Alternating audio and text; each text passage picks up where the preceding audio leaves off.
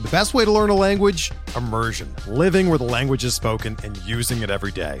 But if that's not in the cards this year, you can still learn a language the second best way, and that's with Babbel. Be a better you in 2024 with Babbel, the science-backed language learning app that actually works. Don't pay hundreds of dollars for private tutors or waste hours on apps that don't really help you speak the language. Babbel's quick 10-minute lessons are handcrafted by over 200 language experts and help you start speaking a new language in as little as 3 weeks. Babbel's designed by real people for real conversations, and their tips and tools are approachable, accessible, rooted in real-life situations and delivered with conversation-based teaching so you're ready to practice what you've learned in the real world. Here's a special limited time deal for our listeners. Right now, get up to 60% off your Babbel subscription at babbel.com slash bluewire. That's 60% off at babbel.com slash bluewire, spelled B-A-B-B-E-L dot com slash bluewire. Rules and restrictions apply.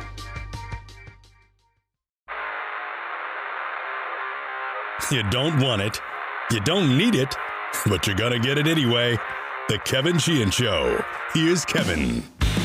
One guest on the show today, Drake Maye's high school football coach, will be with me in the next segment. Scott Chadwick, Coach Drake Maye at Myers High School in Charlotte, North Carolina. Scott is a lifelong Skins fan as well. I've already recorded this interview with Scott. He's got some really good insight on Drake Maye. Has some thoughts on Sam Howell as well, somebody he's known for a long time. Uh, also, so Scott Chadwick, uh, Drake Maye's high school football coach, in the next segment. Window Nation is the presenting sponsor of this show. Call them at 866 90Nation or head to windownation.com. Mention my name, and you'll get a free in home estimate. So there's this House vote going on right now on the RFK site plan, which would create a path to open up negotiations for a new stadium on the site.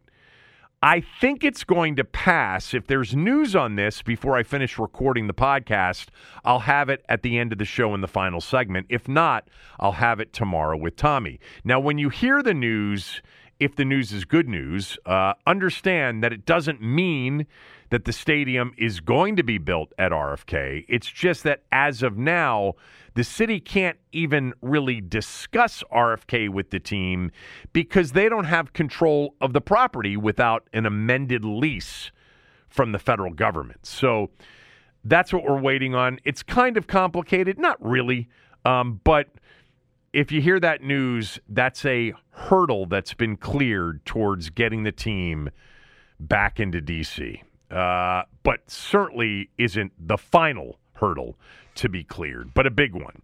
Uh, it's easier to understand, actually, uh, the news that broke this morning. FedEx Field in Landover is no longer FedEx Field in Landover. Uh, Federal Express ended its naming rights with the team two years prior to the end of the agreement. They were allowed to do that because the team was sold.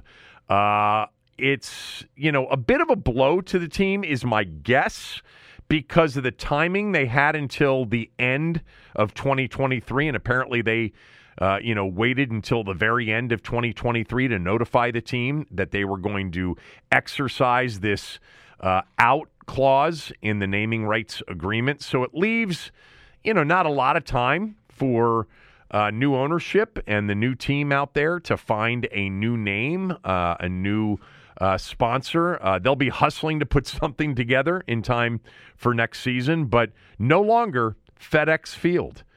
I wonder what they'll call the stadium if they're unable to get a naming rights deal done before the 2024 season begins. Uh, they've got other events too at the stadium between now and the first preseason game in August. Would they revert to Jack Kent Cooke Stadium? Uh, there are only two stadiums in the NFL, well, three now, uh, with Landover included, but Lambeau and Soldier Field. Uh, Green Bay and Chicago don't have naming rights sponsors for their stadiums. Uh, we'll see. So I wanted to get to um, a few things here in the open before we get to Drake Maye's high school football coach. And I wanted to start with this This was Ian Rapoport uh, late yesterday at the Indy Combine talking about Chicago and what he thinks they'll do at number one, and then contemplating the possibilities for Washington at number two and New England at number three. Uh, listen to this. Yeah, it certainly does seem, I would say, likely that the Bears stay at number one, select Caleb Williams, move on from there with their franchise quarterback, then end up dealing Justin Fields at some point. But that is not the only big time potential quarterback question. Two and three, which is the Commanders and the Patriots, both are potential trade spots. And look, could they take a franchise quarterback? Absolutely. You have Drake Maye there, you have Jayden Daniels. Both of these guys viewed as long term franchise altering starting quarterbacks. That's not really the question. The question is do the Commanders and do the Patriots, kind of in a similar boat, do they feel they are a quarterback away? Do they feel like this is a franchise guy they absolutely have to take and they build around him for the next 10 years? Or would they rather have the draft capital give the quarterback to somewhere else. Maybe it's the Giants, maybe it's the Raiders, maybe it's the Falcons. There's going to be plenty of quarterback needy teams who are going to want to come up to two or want to come up to three. Which is better value for these two teams, which do not seem to be close to competing? Is it the draft picks? Or is it the franchise quarterback? That is the kind of decision that'll stay with these organizations for the next 10 or 15 years. And that is what is in their hands right now over the next two months looking toward the draft. So, Ian Rapoport, in summary, is telling us all that the real question we should be asking each other is not which quarterback Washington takes at two or New England takes at three, but should they be taking a quarterback at all? Because these teams are so far away from winning. They are not one of these teams that's just a quarterback away. I think this is silly talk in 2024. Now, I'll, I'll, put one caveat out there. If Adam Peters and his staff believe that Caleb Williams is the only quarterback worthy of taking a swing, a big swing on, and they can't get to Caleb Williams because Chicago's taking him, and they think Jayden Daniels and Drake Maye and J.J. McCarthy and Penix Jr. and Nix, etc., all have major flaws and they have serious doubts, and they don't think any of those guys are worth you know, a big swing in the draft, well, then trade back with some sucker that believes one of them is. Okay, so that's uh, if if they really believe that, more power to them. All right, trade back and you know look to take a swing in another direction, free agency trade, or you might have to wait until next year or the year after. Um, but if they believe that there's a quarterback at number two that can be the next big thing. But they decide that because they're so far away from winning and because they've got a roster filled with holes, they're going to take the path of filling those holes first and then coming back to get the quarterback later once they have a plug and play roster. That would be disappointing to me. That would be a head scratcher for me. First of all, this path to sustained year after year contention, the path of we're going to build up the roster, then go get the quarterback. When has it ever worked? It doesn't work. San Francisco is the outlier in modern football. And they're the outlier because Kyle Shanahan is a great offensive mind and coach. And yet, by the way, they still haven't won at all. I mean, I'd take their results, don't get me wrong. But seriously, when has this approach of we're going to build up the roster and then go get the quarterback in recent times produced a year in, year out Super Bowl contender? Philly had some good years and has had some good years, true. You know, Nick Foles was a quarterback for their winning Super Bowl over New England. I'll give you that Howie Roseman has done a very good job keeping the Eagles consistently good, but not consistently great consistently good. Even Roseman knows how important quarterback is. They didn't have a good team, and they traded up for Wentz in 2016 in a big trade. They kept swinging when they started to have questions about Wentz by using a second rounder on Hurts.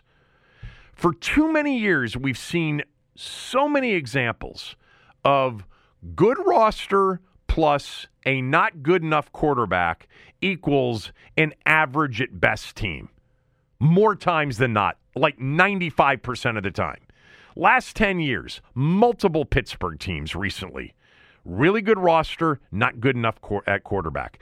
Uh, multiple Jet teams, multiple Tennessee teams, multiple Houston Texan teams before Watson and now before Stroud. The Chiefs before Mahomes. The Bucs before Brady. The Rams before Stafford. I know Goff took him to a Super Bowl.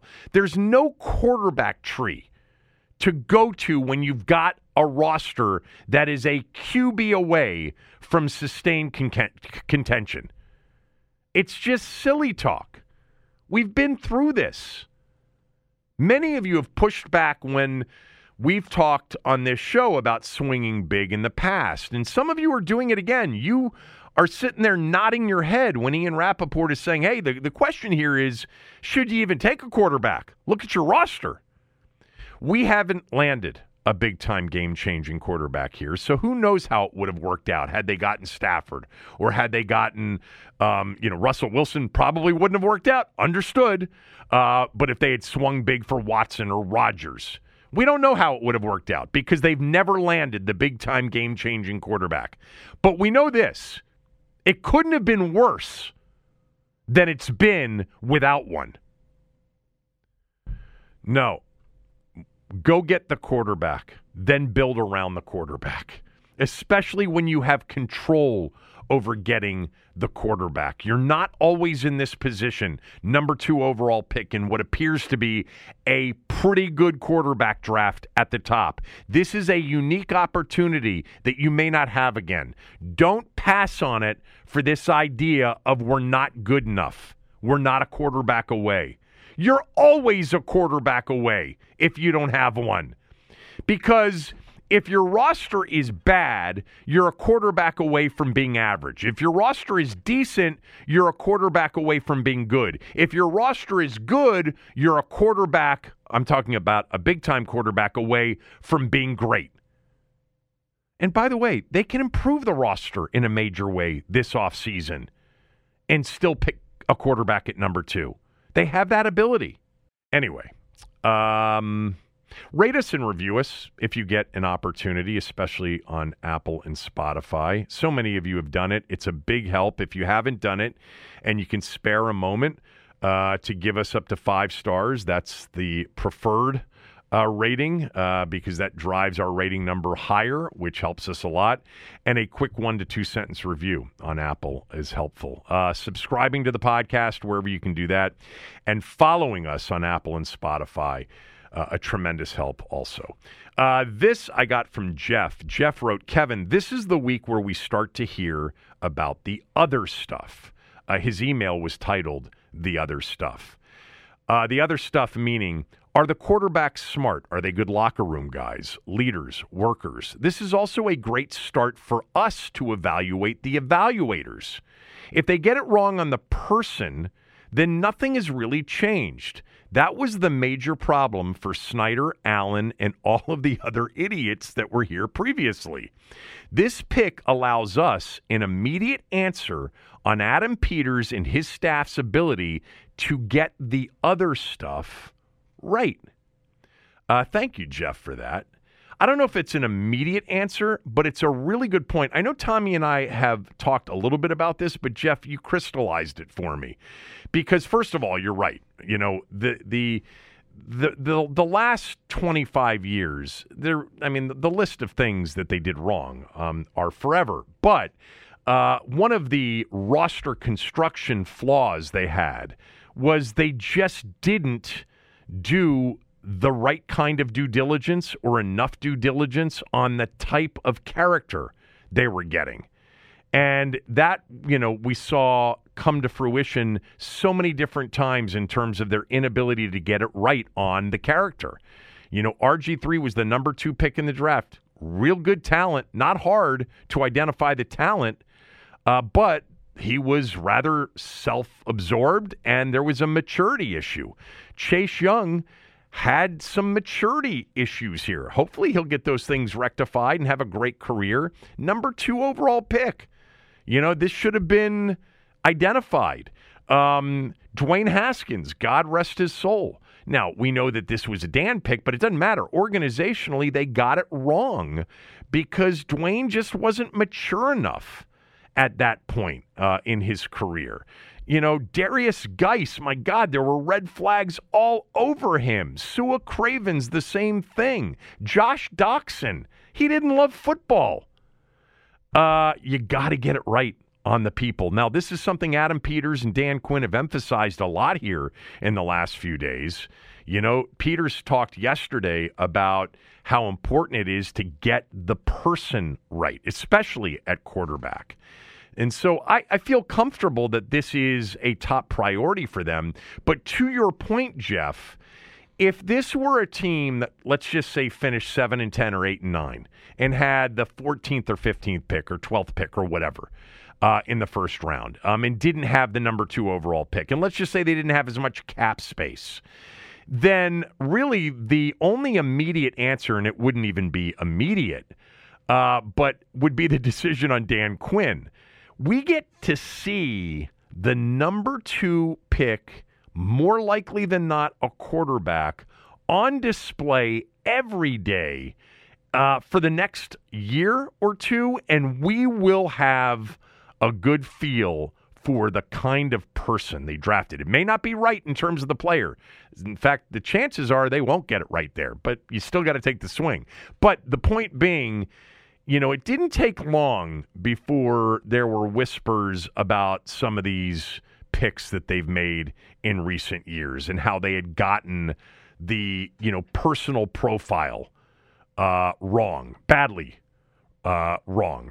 Um, so, yeah, I mean, Adam Peters, I mean, he had this clean slate, but the clean slate with this super high pick and all of this cap space – and the need to hire a coach means that we're going we're going to be able to evaluate him faster than if it was you know come in and you don't it's a rebuild but you don't have a lot at your disposal to aid you know the staff in the rebuild you know to aid Adam Peters in the rebuild. He's got a lot of ammo for this rebuild.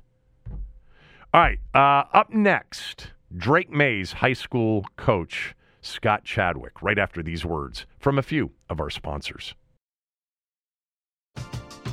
We're driven by the search for better. But when it comes to hiring, the best way to search for a candidate isn't to search at all. Don't search match with Indeed. Indeed is your matching and hiring platform with over 350 million global monthly visitors, according to Indeed data, and a matching engine that helps you find quality candidates fast. Ditch the busy work. Use Indeed for scheduling, screening, and messaging so you can connect with candidates faster.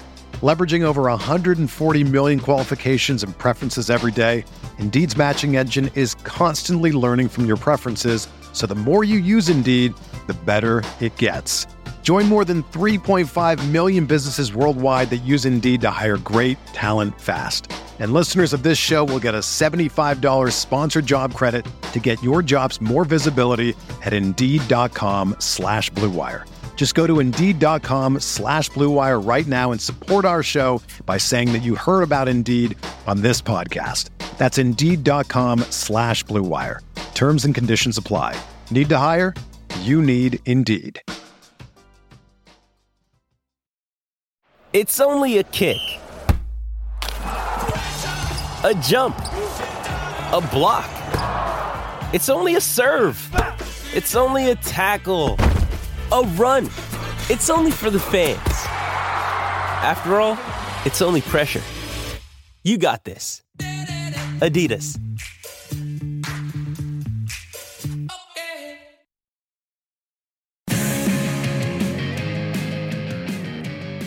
This segment of the show brought to you by Window Nation. Call them at 866 90Nation or visit windownation.com and do it quickly because the deal that they are offering right now expires at the end of the month, which is another day and a half or so. That offer is 50% off on all window styles with no money down, no interest, and no payments for two years. Plus, you mention my name, you'll get an additional 10% off through the end of this month. They've got the quality, they've got the service, they've got the deal right now. Don't miss out.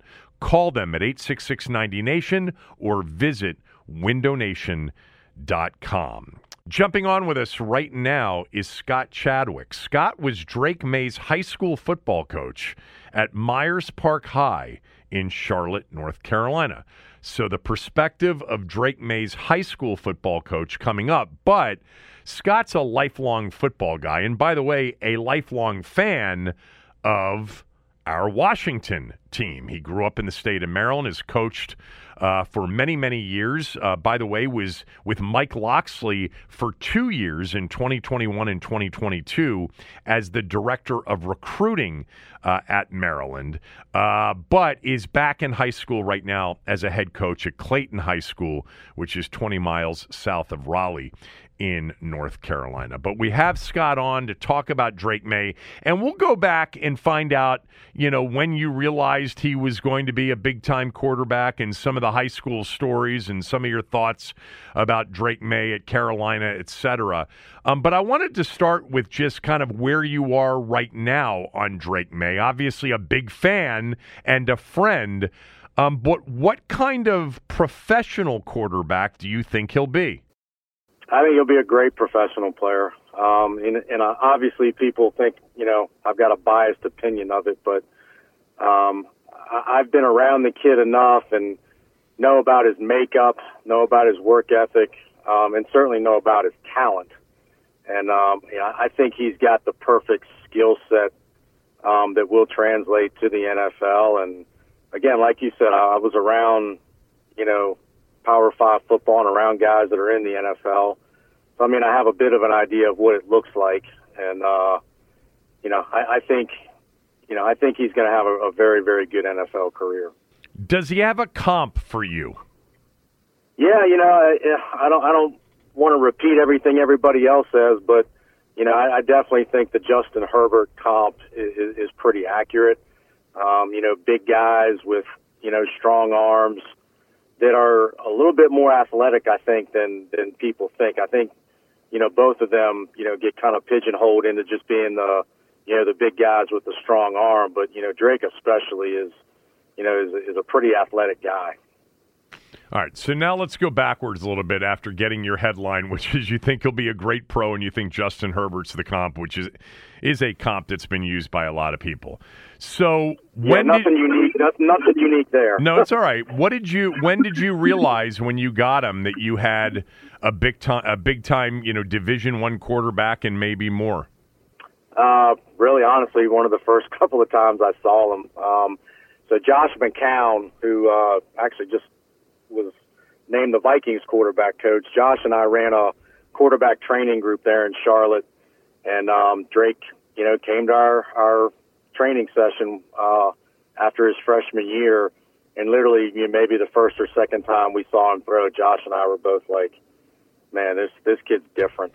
And uh, I was just fortunate enough that in the time that you know he was there in our training group that I built enough of a relationship with him and worked well enough with him that his dad decided to to, to move him into our district so he could he could play for me at Myers Park. So honestly, like I said, it wasn't it didn't take long to realize that you know this kid had a really really special set of skills.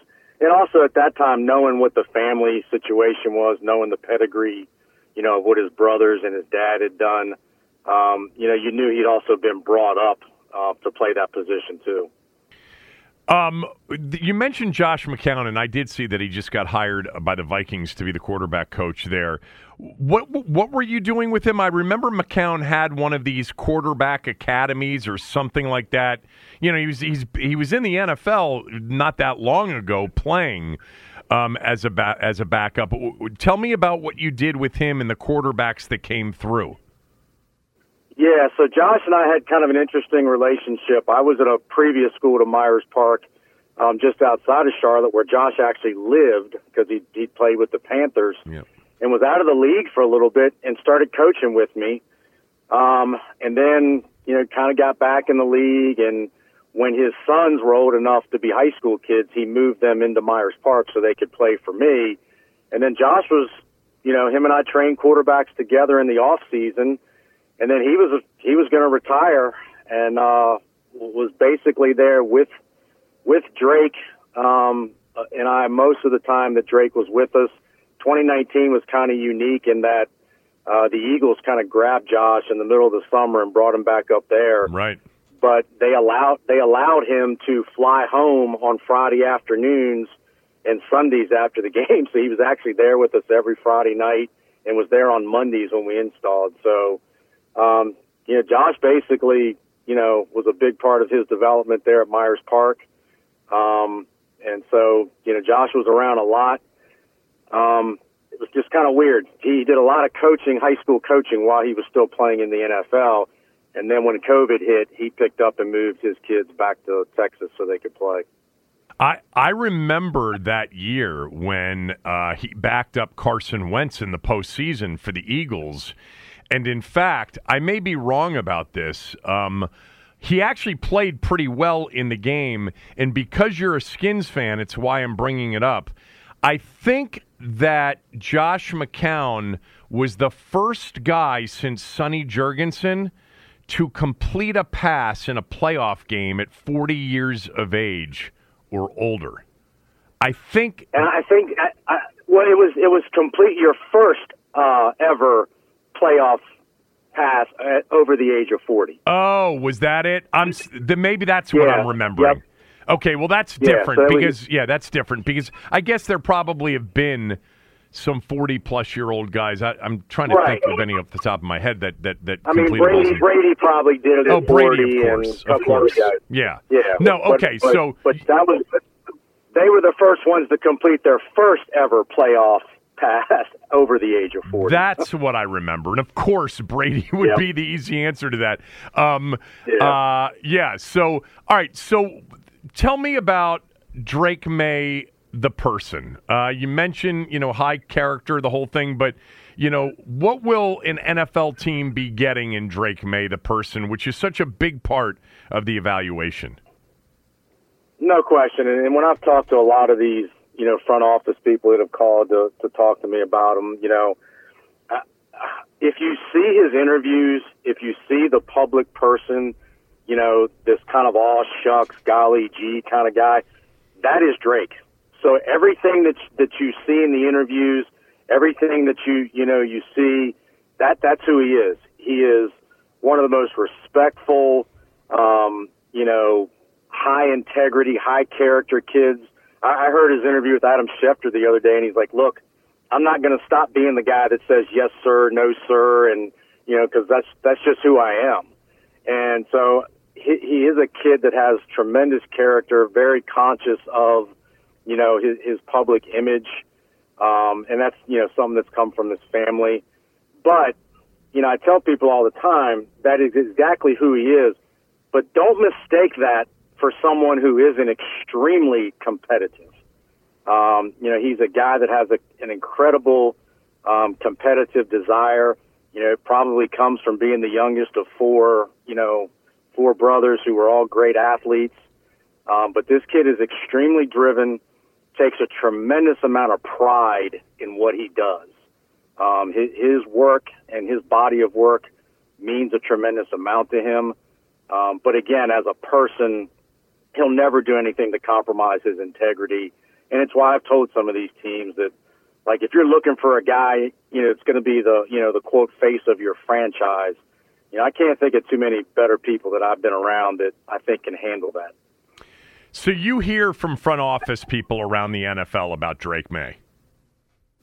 I have. I've I've fielded several several phone calls and um, had a had a couple in person interviews with some NFL teams. Uh, in person Zoom or in person in person? No, I actually had one guy from one team drove to Clayton and met with me in my office. Uh, anybody from Washington? So I'm supposed to meet with them, and I'm going to the combine uh, Friday, and I am supposed to, to to meet with somebody out there on Friday. Do you know who you're meeting with? Just curious.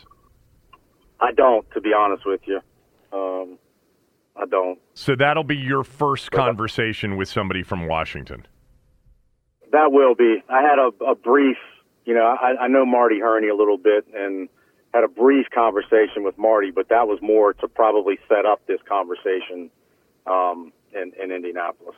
What do front office NFL people ask the player's high school coach? What are some of the questions you get? You know, it's a lot about who he is as a person, um, the kind of character that he has, um, you know, work ethic, you know, things like, you know, how does he respond to adversity? What kind of leader is he? What is his leadership style?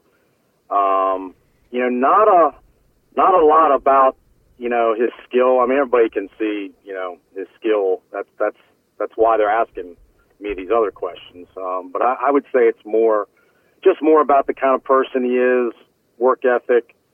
You know, how does he how is he around his teammates? Um, you know, you have had some some of the teams have asked me, you know, he's kind of a, a bit of a small town Carolina guy. How's he going to handle living in the big city? And you know, my response is, look, you know, do you have a Chick Fil A? And you know, can he go home and play some big? Can he go home and play some video games at night? You know, he's he's not good. Listen, he's he's not worried about your club scene. I can tell you that. Um, so, did you hear from Chicago and New England, the the two teams that have the picks around Washington? I did. I have. I have heard from both of them. Yep. Um, what is his leadership style? You know, he he's he's what I call an encourager. You know, he's the guy that's going to go, you know, around to his teammates and pat them on the back and you know take care of them. You know, we used to to kind of joke when when 2019 at Myers Park his junior year we were really we were really good. And my son my middle son was kind of our analyst and did a lot of our stat work. And people would always see Drake talking to him at halftime and they'd always think why is Drake checking his stats? And I'm like my son would be like he's not checking his stats. He's trying to see how many balls each of the receivers had caught because he's trying to keep he's trying to keep people happy and that's just kind of who he is. You know, he wants people around him to have a great experience. You know, he wants to play well because he wants to win so that other people get the, the feeling of being on a great team. Um, you know, like I said, he's, he's the first guy to pat you on the back. He's not a big, um, not the kind of guy that really gets on people. Um, you know, he, he's more willing to, you know, kind of encourage him to be better than he is to yell at him to get better. Um, just not really kind of in his nature to be a, you know, you know, the maybe the the Philip Rivers kind of leader. Um, you know, he's more of a, uh, like I said, he's just more of an encourager and and wants wants his teammates to to be their best. Um, real quickly before I forget, were you at Maryland? You didn't recruit Caleb Williams, did you? You weren't part of the group that recruited him. That was the year before. No, no, he, yeah, he was already in college when I got to Maryland. Okay, that's what but, I thought. Um, um, so uh, let's talk about his physical traits. You know, he's obviously big, he's strong, he can make all the throws. What do you think he does at a very high level from an NFL standpoint, and what do you think he needs to work on and improve on? I, I think you know the biggest thing again, the arm strength. Um, he has uh, tremendous arm strength. I think his ability to create time in the pocket. Uh, he has uh, very good pocket mobility. You know, he's not, you know, he's not going to be Lamar Jackson and run for you know 100 yards a game, but you know he has that Aaron Rodgers ability to, you know, to make people miss in the pocket, create time, and still, you know, keep his eyes downfield and be able to make plays um, while he's moving around. Um, you know, I would say that uh, the, the things he's probably got to work on most. Just his footwork, probably a little more consistency in his footwork. Um, and then I think, you know, at the NFL level, the one thing he's going to have to really kind of focus on is just not over trusting his arm. Um, you know, he'll he'll make some really tight window throws at the collegiate level that those windows probably aren't going to be there, you know, in the NFL. And uh, so I think those are kind of the things he, he's got to work on. You know, he, like I said, he's a very athletic guy. You know, I, I, I listened to, to Merril Hoge's thing the other day, and um, I, I'll say this: Merril lost me when he said he wasn't athletic. Right. Um, that is that could not be farther from the truth. He's a very athletic kid. Um, you know, he was as a sophomore led our basketball team to the to the state quarterfinals. Put him, you know, literally carried him on his back. Um, you know, I've I've played golf with him, and it's unfortunate I have to admit that he's a much better golfer than me. yeah. Quarterbacks usually are pretty good golfers. Um, but he was yeah, a, he was a, was he a Division One basketball talent? He was. He was a guy. Um, you know, he. I would say along the line, like his offers were were going to be from Davidson. Actually, I think he got offered by Virginia. Yeah. Um, you know, he was Davidson, Virginia, VCU. You know that the the you know whatever the the group of five level of of college basketball. Um, that level. Did he play Uh, other a sports? Very very. No, just football and, and, uh, And basketball. He played ba- played baseball as a kid, but just football and basketball in high school. How good were you guys with him each one of the years? Uh, his sophomore year, we blew a 13 nothing lead in the semifinals uh, and lost. Uh, Co- that, that had to be yeah. coaching, right? absolutely, you know, no, no- yeah. um, nothing, nothing to do with the fact that our left tackle, who will probably be a draft pick next year, dislocated his shoulder um, in the second Oh, quarter. boy. and we couldn't protect Drake after that. Didn't have anything to do with that. Um, and his junior year, uh, he was he had as great a year. He had 50 touchdowns and two interceptions his junior year. Um, he was ridiculous. We were the number one ranked team in the state all year. I think uh, at the end of the season we were, I think we were something like 43rd in the ranked 43rd in the country and we went on the road and got upset. Uh, for some reason, that we were the number one ranked team in the state all year, and we had to play a road playoff game in the semifinals, and got beat up, got beat 38-35. Um, so uh, we were uh, 25 and three, I think, in his two years as a starter. And, and the senior year, what happened his senior year? So we didn't have his senior year; we had COVID. Oh, right, COVID. So, so he did not play his senior year of high school because of COVID. Like uh, we were going to move that season to the spring in North Carolina, so he early enrolled. Um, yeah, we were the we were the preseason ranked number one team. Had a great team coming back. Uh, he was already going to play in the Under Armour game. I was going to get to coach in the Under Armour game and all that. Lo- you know, here's a here's a great little nugget for you. We were scheduled to play um, on ESPN his senior year. We were going to host uh, Trinity Christian out of Dallas, Texas. And you know who their quarterback was? Mm, no. Shedeur Sanders. Wow. So we would have played Shedeur Sanders on ESPN uh, the last weekend in August, and Shedeur Sanders and his team went to Tennessee and played somebody in Tennessee instead. What was So the yeah, so what, he didn't. Did, what was the recruitment of of Drake Maye like? Was he what was he a four star, five star? What where was he uh, in the recruiting process in in terms of his ranking? Uh, so ESPN had him as the 40th player in the country, and uh, 24/7 had him in I think 26 or 27. yeah. Um, and then Rivals had him 140th. So I could never quite figure out what the guys at Rivals were doing. But, you know, as, as Jeff Ermann will tell you, that's why I pay attention to 24 7. Yeah, we- we all do. They, Yeah. they know what they're doing. Uh, but, no, I think he was like 27th and 247. You know, his recruitment was, you know, it was interesting. But at the same time, you know, he made a pretty quick decision early. He kind of he narrowed things down to Ohio State, Clemson, and Alabama. And Ohio State got a commit from Kyle McCord. So then he kind of went to Clemson and Alabama. And Clemson got a commit from uh, DJ, you know, Yeah, DJU. whatever. Yeah. yeah, yeah, DJU. And even though he was a year ahead of Drake, Drake kind of felt like he might block him a little bit. And at that time, Alabama didn't have anybody, so he, he committed to Alabama, was committed there for a while.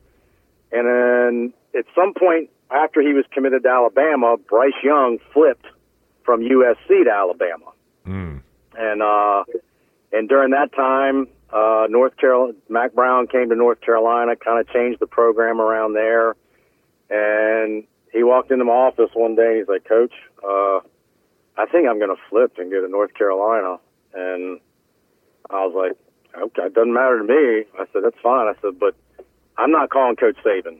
So you, you're going to have to make that phone call. And, and he did. Um, so he did. Oh, absolutely. He called Coach Saban, and uh, and I, you know, I, and I think to to their credit, you know, Alabama had told him when he committed there that they weren't going to, re- you know, they were going to be kind of done recruiting quarterbacks, and then they went and got you know Bryce Young. So I think they also took some responsibility in knowing that hey, we didn't really.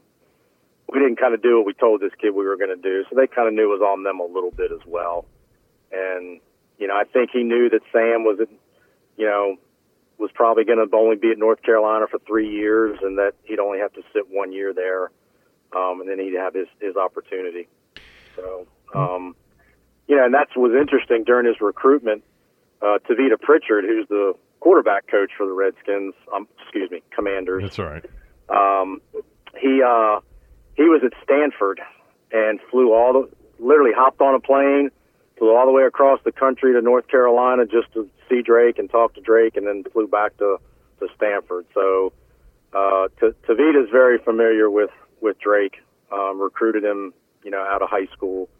So there is a, there is a connection there uh, uh, with with with Washington. Is there any other connection that you know of with Drake and anybody at Washington Well- right now? Brian Johnson, Cliff Kingsbury, you know, uh, Blough. You mentioned Pritchard, um, Quinn. Anybody? I don't think so, Okay. other than you know uh, Marty Hurney being in Charlotte for a number of years. Um, you know, I'm, I'm sure Marty's Sure. you know familiar with them from the, from those days. Um, but other than that, I don't I don't think so. I'd have to go back and, and look at who they've hired over the last couple of weeks that I might have missed. Um, but I don't think there's any other connections other other than Tavita. Um, what kind of NFL offense do you think would be best for Drake Maye? And have you had any thoughts about Cliff Kingsbury being the OC and how that would match up with Maye? You know, I, I think if you go back to the the the Texas Tech kind of offense um, that, that that Kingsbury ran there, I I think that's a that would be a great fit for him. That kind of air raid um, kind of style. Um, you know, I'm, I'm hesitant to, to say this, but when you ask, you know, again about comps, you know, I, I do see a lot of you know of Patrick Mahomes and Drake. Um, you know, some of the the off-platform stuff and the ability to, you know, make different throws from different arm angles. Um, you know, so you know that kind of an offense that that he ran there, I think is a is a really good fit there. Not the kind of offense I think that that Kingsbury probably ran with the Cardinals, um, just because I don't think you know Drake and Kyler Murray. I don't think their skill sets are, are are the same. Um, you know, and I, I think you know Coach Kingsbury's probably smart enough that you know he's going to design his offense around the skill set you know of the guys that he has. And I think if you look at what he did in Arizona and what he did at Texas Tech, those were different things. And I think a lot of that was because he had different he had different quarterbacks with different skill sets. So if you look at what he did at Texas Tech with Patrick Mahomes, um, I, I think that would be that would be a great fit for Drake's skill set. Uh, it, would he be comfortable under center if they decided to, you know, run something more NFL traditional, for the lack of a better description, and try to truly marry run and pass together? Very much so. Uh, I would say probably uh, in high school, we were probably about 20% under center. Um, you know, and, and really the reason we got under center so much in high school was, you know, and this was anybody that knows offense will tell you, um, one of the main reasons people go under center is because of the, the it creates such great opportunities in the play action game. Right. Um, and that's why we did it. You know, we did it to create those opportunities in the play action game. Um, so he, I would say, again, in high school, he was probably under center about 20% of the time. And even at North Carolina, um, particularly down in the red zone, um, they, they did a decent amount of under center stuff. So he's, you know, he's very comfortable there. And, and uh, you know, that wouldn't be, I think it'd be something he'd look forward to. So I wanted to get your thoughts, if you have any, on Sam Howell and how you'd answer the people that have comped Drake Maye and Sam Howell. Uh, that you know they both went to North Carolina. They both had better next to last years than they did their final years, et cetera, et cetera. Um, just wanted to get your thoughts, kind of, on Sam Howell from that perspective. Well, first off, I've known Sam since he was in middle school. I watched Sam play in middle school and uh, really good friends with his dad. The dad's a really good high school football coach. Um, my daughter's actually friends with Sam. Um, I, I like Sam. You know, I, I like Sam as a person. I like him as a competitor. Um, I was excited when he was, you know, the quarterback of, of my team. You know, I, I like Sam a lot. Um, and Drake and Sam are really, really close. Uh, so that is a very interesting dynamic. I, I think other than other than his brothers, I would say Sam might be Drake's Drake's best friend. Um, so that would be a it would be an interesting dynamic. Now, obviously, they were together for a year at North Carolina, so it's not like they've never you know worked together before. Um, but as far as those that say, well, why would you draft you know another North Carolina kid? I think that's a that's a that's a lazy statement because yeah. it shows me you haven't done any any real research. Right. Um, you know, they're they're different quarterbacks. They're they have different skill sets and they did different things. Um, and Drake played for you know two different coordinators. He only played with Phil Longo for the the first year. Yep. Um, they were an entirely different offense than what Sam ran last year. Um, so I mean, I, I would say that people aren't doing enough research uh, if they if they say that. Not to mention, you know, physically they are you know completely different guys physically. Um, you know, I, I made a joke with Drake a couple weeks ago. I don't know if there was a picture out there of him and Sam at yeah, the North Carolina basketball game. Yeah, Sam looked like yeah, a sixth grader Drake, next to him. I, I said, was Sam standing in a hole when y'all took this? You know, it looked, you know. So I mean, they're they're physically different. Their skill sets are different. Um, so anybody that kind of, you know, makes that comparison, and even it's even worse when they throw uh, Mitch Trubisky in there. Um, you know, as, as another, you know, North Carolina kid that went number one. You know, so I mean, I, I again, I just think that's people that haven't done their homework. And, and look, you know, Drake's Drake's be the first one to tell you he's not without you know his faults. He he's had some, you know, a couple of games there where he you know he certainly would have liked to have played better. You know, people talk about his last game at North Carolina at NC yeah. State, and yeah, that was not you good. know my my pushback on that one is, and I was there. I watched that game, you know, in person, so I saw a lot of things in person. You know, that was a situation where NC State bullied Yeah. North Carolina. I mean, and you could see that in person. They physically beat them up. Um, they physically beat up the guys around Drake. Didn't give him, you know, I didn't feel like his teammates gave him any opportunity. Both the interceptions he threw hit his receivers in the hands, and they dropped it. He did not play well that day. You know, he missed some things, and Well, they were But, they were playing a you know, good NC State team at that point too. Um, NC State really got better as the season went along. no question. And they were just physically just tougher than North Carolina was. Yeah. And he didn't he didn't get any help. Let's put it that way. Last one. Um, what did you think of Sam Howell's season? Given that you're a fan of the team and you you probably watched every game. Um, you know what? Uh, up and down. You know, I thought he did some some really good things at times. Um, I thought he, you know, he competed his tail off, which is is what you're going to get from Sam. Um, obviously, a lot of things I'm sure Sam would tell you he'd, he'd like to have back, and a lot of things he probably wishes he would process faster. Um, with that said, um, I was never enamored with the. Uh, I was never enamored with the plan they put together for him. Um, I, I felt like they didn't do him any favors by um, never really, honestly, attempting to establish a run game. And and I think a young quarterback, uh, particularly NFL, that's the main thing they they need that run game to to to help them. And I just never felt like the run game was a priority. Uh, never felt like protecting Sam was a priority. And, and again, and, and I think that, that concerns you about any, for me, where Drake goes to is that, you know, they have to, wherever he goes, especially with a young quarterback, and this was the case with Sam, they have to have pieces around them. And I just felt like, you know, up front, they they really didn't do a good enough job of putting pieces around Sam to allow him to be successful. And I didn't also, again, I didn't feel like from a schematic standpoint, I'd really like to see them attempt to to run the football a little bit more. I, I you know, I felt like there were some games where they could have slowed the game down considerably by by pounding the football a little bit more. Yeah. Um, Scott, thank you so much for doing this. Really appreciate uh, the time and the information uh, on Drake Maye. I this is this is an honor, Kevin. I told somebody today I have my I have my own radio show down here in Clayton. Um, I've been I've been a guest analyst on the the Charlotte's uh, NBC affiliate on their Sunday night stuff.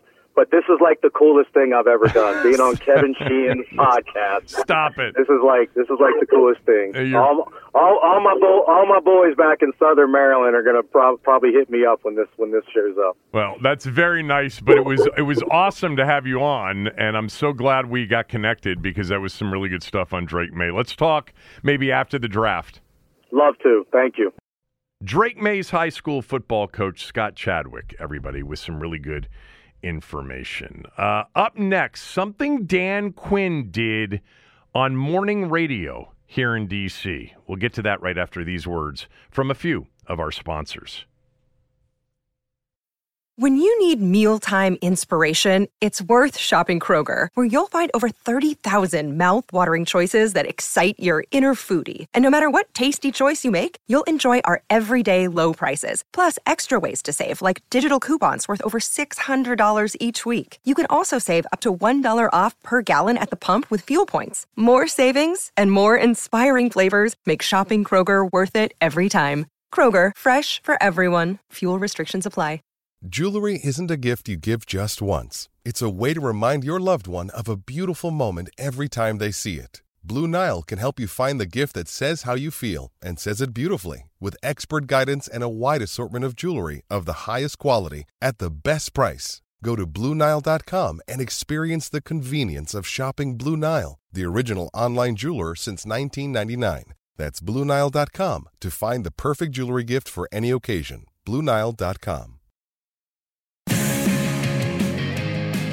This segment of the show brought to you by MyBookie. Go to mybookie.ag. Use my promo code KevinDC for a cash bonus on your initial deposit. MyBookie will take good care of you, but you've got to use my promo code KevinDC. All the college basketball March betting opportunities will be available at MyBookie, men's and women's tournaments uh, come March Madness.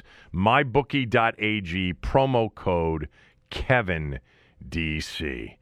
So, uh, this morning, Dan Quinn, the head coach, was a guest on 1067 The Fan and the Team 980s Junkies show.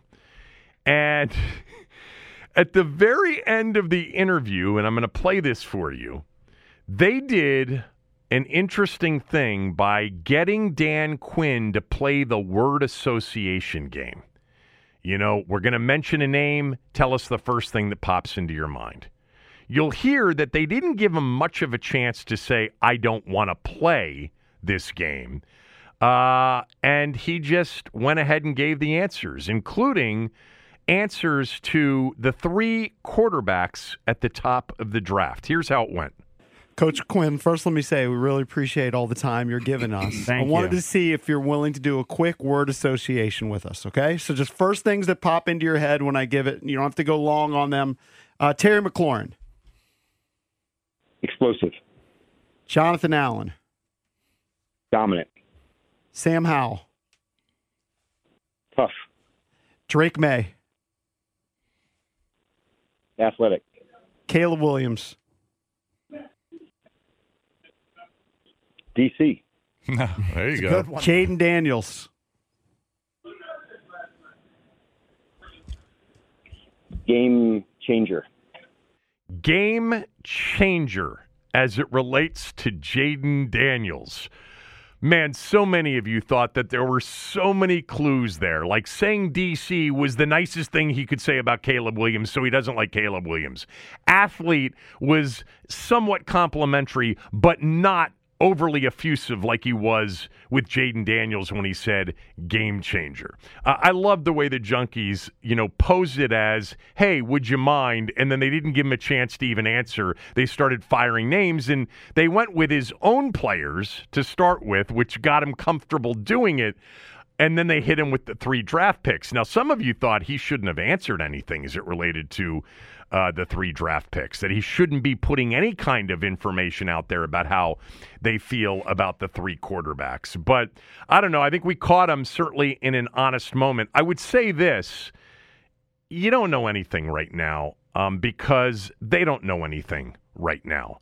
They have gut feels, and I think you got some of the gut feel that your head coach, Dan Quinn, has about some of these players, but there's so much more work to be done. They're still in the process of doing these 15 minute meet and greets, and then you've got the big time pro days and several more conversations with the players and people close to these players. You know, the gut feel has to be backed up with the work and the substance behind it. Um, they are a month plus away from knowing for sure who they're going to select at number two overall. There was one other thing that I wanted to play for you, um, because actually the these two sound bites that I'm playing for you from Dan Quinn were better than anything he gave during his press conference yesterday in Indianapolis.